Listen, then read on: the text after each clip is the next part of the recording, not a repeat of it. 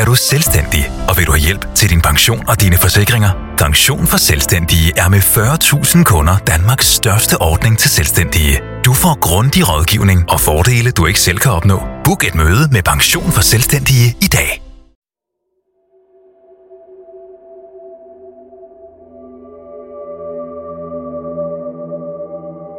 Den lille forstad Tiller ligger 10 km syd for Trondheim og har godt 4.000 indbyggere og en lang række religiøse bygninger, lige fra den almindelige norske folkekirke til et katolsk nonnekloster over Jehovas vidners store sal til et buddhistisk tempel. Men trods de mange religiøse bygninger, synes Gud ikke at have hjemme her. I 1994 blev Tiller den mest kendte by i hele Norge, ja i hele Norden. Berømmelsen, eller rettere byens vandry, skyldes tre små børns leg i sneen på en lørdag formiddag. Vi kender kun navnet på det ene barn, nemlig Silje Marie Redergaard, der var fem år gammel.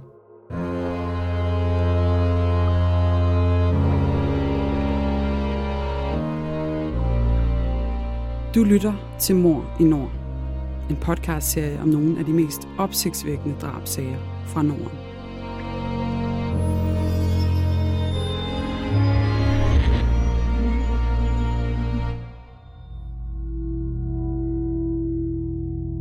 Det du nu skal høre er en virkelig historie. Den er researchet og fortalt af Janne Ågaard og læst op af Le Gammeltoft.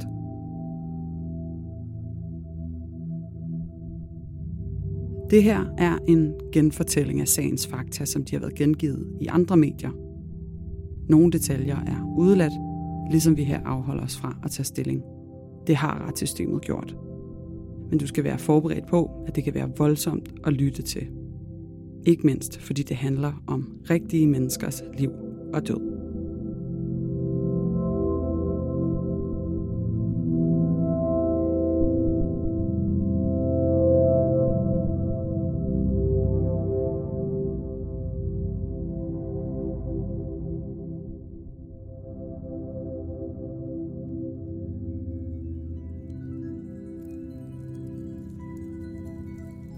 Sammen med et par nabodrenge var hun gået ud for at lege. Den morgen var efterårets første sne faldet, og det bragte højt humør. De tre gik over til området ved indkøbscentret City Syd, hvor en lille sø var ved at fryse til. Det var den 15. oktober 1994, en dag byen sent vil glemme. Femårige Silje boede sammen med sin toårige lillebror, sin otteårige storesøster og sine forældre i et rækkehus i den lille forstad Tiller. Den godt 4.000 indbyggere arbejder hovedsageligt i Trondheim, der ligger smukt og idyllisk ud til den norske skærgård. Tiller er som de fleste små forsteder. Masser af enfamilieshuse med tre større indkøbscentre og hovedvejen E6, der opdeler byen i to. Den morgen havde nabodrengene banket på hoveddøren lige efter morgenmaden, for der var ikke noget bedre end at lege i efterårets første sne. Der var en legeplads tæt på rækkehusene over ved indkøbscentret. Et helt perfekt sted at bygge en sneborg. Siljes mor, Beate, havde givet datteren lov til at gå ud med sine legekammerater. Omkring frokosttid gik begge seksårige drenge hjem godt frostne af at lege i sneen. Den ene dreng fortalte sin mor, at nogle teenager var dukket op, og at de havde gjort ting ved Silje. Moren blev straks urolig, trak sin dunjakke på og gik ned for at se, hvad der var sket med Silje. Der var en sø tæt ved, hvor isen var brudt, og det var bittert koldt den formiddag. Nede på legepladsen fandt hun en næsten nøgen femårig pige, liggende livløs i sneen med tydelige mærker efter vold. Mens hun råbte på hjælp for de forbipasserende, gik hun i gang med at forsøge at genopleve hende. Nogen fik ringet til alarmcentralen, mens hun kæmpede for at redde Siljes liv. Da ambulancen og politi ankom til stedet, afspærrede de straks området. Siljes halvnøgne krop gav de første betjente på stedet bange anelser. Hvad nu, hvis der var en voldelig pædofil på fri fod? Hvem kunne gøre sådan noget ved en lille pige? Trondheims politimester Per Martin Marum blev tilkaldt af den første patruljevogn, da det var tydeligt, at Silje var død for andres hånd. Drab var langt fra hyppige i Norge, og der slet ikke uden for hovedstaden. Norges mindre end 5 millioner indbyggere var forskånet for meget af den kriminalitet, nabolande som Danmark og Sverige kæmpede med. Politimesteren Per Martin Marum mødte op på gerningsstedet kort tid efter. Mange år senere fortalte han om oplevelsen til radioprogrammet En mørk historie, og han var stadig dybt berørt af synet af den næsten nøgne pige, der havde mødt ham der i sneen –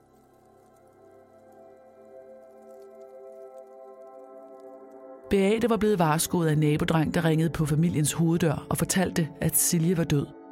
Hun troede ikke på drengen, men gik alligevel med hen til fodboldbanen, hvor alt var afspærret af politiet. Det var her, hun fik bekræftet sine værste anelser. Politiet mistænkte, at motivet til drabet var seksuelt, og de bad Beate og hendes mand om at tage med på stationen til afhøring. Mange timer senere da afhøringen var afsluttet, kørte politimesteren hjem til sin egen familie, og selvom hans lille datter lå og sov, gik han ind på hendes værelse og løftede dynen for at være sikker på, at hun var i live, fortalte Per Martin om den sag, der stod stærkt i hans erindring her 27 år efter.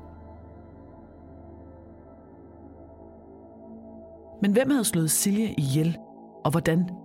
Hvilke teenager havde udsat så små børn for vold, og havde de seksuelt forulæmpet den lille pige?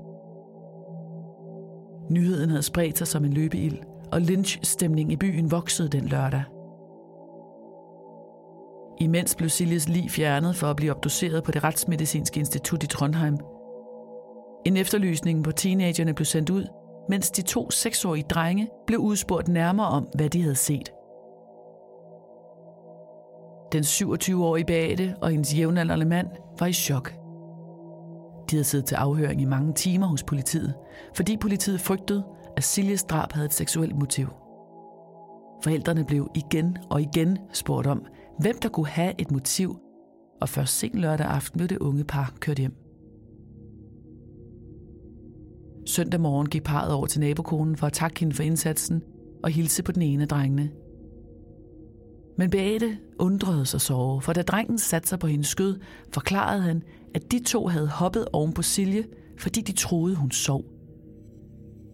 Med det samme sagde drengenes mor, at de jo var børn og ikke vidste, hvad de gjorde. En chokeret Beate gik hjem og forsøgte at få fat på politiet igen den aften. Og afspærringen af området viste med al tydelighed, at de to drenges forklaring haltede. For der var ingen voksne fodspor på nær den enes mor, hende der havde fundet Silje og forsøgt at genopleve hende. Alle andre spor var for støvler i børnestørrelse. 3F er fagforeningen for dig, der bakker op om ordentlige løn- og arbejdsvilkår i Danmark. Det er nemlig altid kampen værd. Bliv medlem på 3F.dk og få en masse fordele og muligheder, som blandt andet fri adgang til alle 3F Superliga-kampe til dig og en ven, løntjek, hjælp til efteruddannelse og meget, meget mere. 3F gør dig stærkere. Da Per Martin Marum indkaldte til pressemøde søndag aften den 16. oktober 1994, tog han en dyb indånding. Stemningen i lokalet var nærmest elektrisk, og der var musestille, selvom der var næsten 100 journalister og fotografer til stede. Per Martin indledte pressemødet med at sige, at sagen var opklaret. Der gik et lettelsens suk gennem forsamlingen, men det stoppede, da politimesteren forklarede, at sagen var en tragisk hændelse med tre ofre, og at de to overlevende drenge havde forklaret, at de havde efterladt Silje i sneen, fordi hun sov. En rutineret efterforsker havde sat sig ned og talt med de to seksårige, og denne gang havde de fortalt sandheden om en almindelig leg, der havde udviklet sig til, at deres bedste legekammerat var død. Det var i virkeligheden de to seksårige, der var blevet trætte af Siljes gråd, og havde slået og sparket hende for at få hende til at tige stille, efter at deres leg var gået fra hyggelig til skræmmende. Obduktionserklæringen bekræftede drengens forklaring. Den sagde, at det var en blanding af omstændigheder, der havde ført til Siljes død. De mange slag havde givet en hjernerystelse, og hun havde kastet op som følge af det. Oveni havde de to drenge taget tøjet af hende, og Silje var i sidste ende død af nedkøling. Lettelsen over, at der ikke var en seksuel forbryder på fri fod, blev bræt afløst af forskrækkelse og dyb undren. Hvordan kunne to seksårige drenge have gjort noget så brutalt og grusomt? Den kriminelle lavalder i Norge er som i Danmark 15 år. Det vil sige, at man ikke bliver straffet eller retsforfulgt, hvis man er yngre end det. De to seksårige var også ofre, pointerede politimesteren, og identiteten på de to blev holdt hemmelig, både af politi og presse i årene fremover. Ingen seksårige kan siges at have fortsat til at slå ihjel. Et barns hjerne er ikke udviklet nok til at kunne forstå den slags konsekvenser.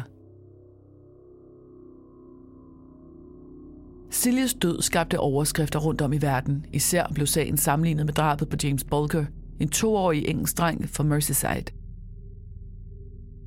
I februar 1993 tog hans mor ham med ud at købe ind, men da hun kiggede væk i få sekunder, forsvandt han.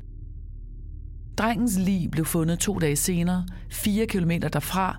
Nogen havde tortureret ham grusomt og derefter efterladt det maltrakterede lig ved banelæmet. To 10-årige drenge, Robert og John, blev mistænkt og afhørt om drabet på James, efter et film fra overvågningskameraet i supermarkedet blev vist på tv, og en kvinde genkendte dem. Filmen med de to drenge viste, at de holdt den toårige dreng i hånden og førte ham bort. Robert og John havde den dag pjekket for skole og var taget hen i supermarkedet for at stjæle. De to drenge nægtede alt, men der var et hav af tekniske beviser, inklusiv DNA-analyse af blod, fundet på den ene sko. Mange vidner meldte sig at havde set to 10-årige gå med deres offer i hånden. I sidste ende blev de begge dømt skyldige i drab og idømt livsvarigt fængsel. Nogle medier spekulerede i, at drengene var inspireret af horrorfilmen Child's Play på grund af de skader, der blev fundet på James' krop, men det blev aldrig bekræftet af de to drenge. Straffen blev senere omdannet til en tidsbestemt dom, nemlig fængsel indtil de fyldte 18 år, hvor de begge blev prøveløsladt. At to så unge drenge fik lange fængselsstraffe, blev ivrigt diskuteret, og de måtte begge flytte og tage navneforandring grundet de mange dødstrusler mod dem. Trusler, der kun er blevet værre med årene. I England valgte ingen at hverken glemme eller tilgive.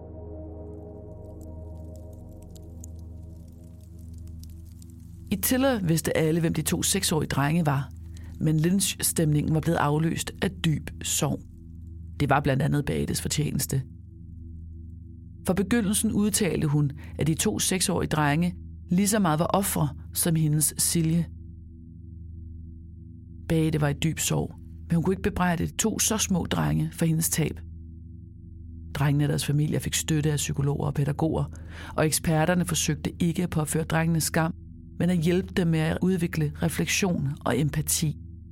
Det var handlingen, der skulle fordømmes, ikke børnene selv. Der blev også sat et psykologisk kriseberedskab i gang på den lokale skole. Det var første gang i norsk retshistorie, at to børn har været ansvarlige for at tage liv. En mindehøjtidlighed for Silje blev arrangeret, og da hun blev begravet en uge senere, var kirken proppet. Den lille kiste lignede næsten en miniatyr, og den var overdænget af blomster. Men hvis to små drenge ikke er skyldige i Siljes død, hvem er så?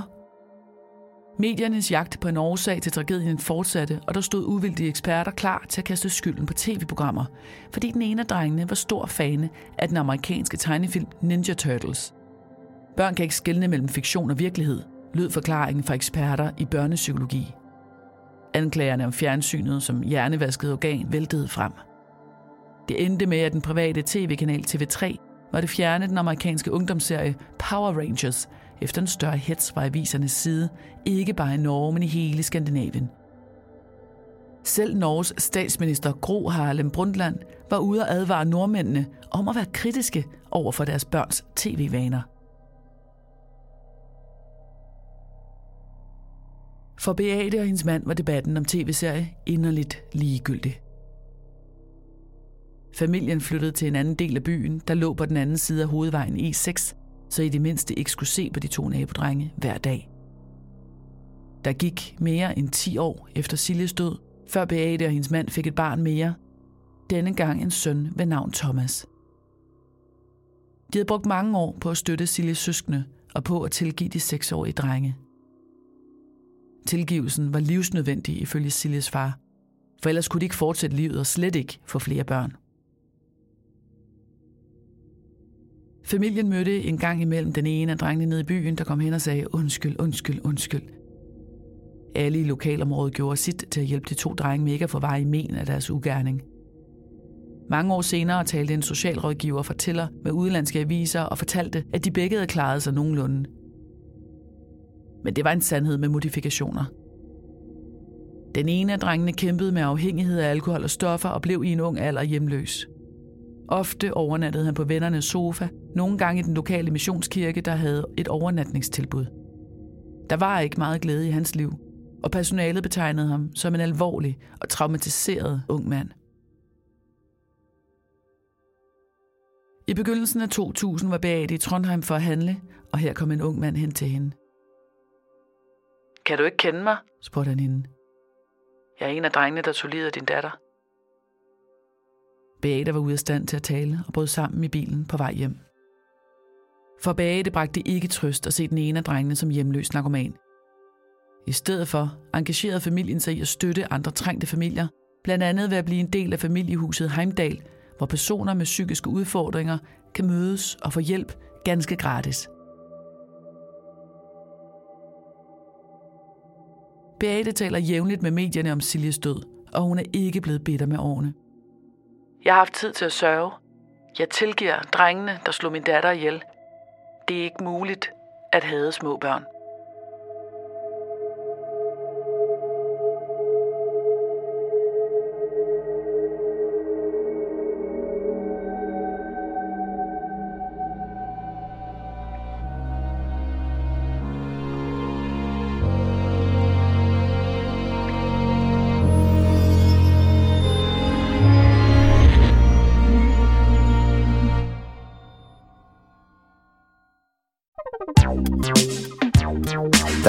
Kommet et nyt medlem af Salsa Cheese Klubben på MACD. Vi kalder den Beef Salsa Cheese, men vi har hørt andre kalde den Total Optur.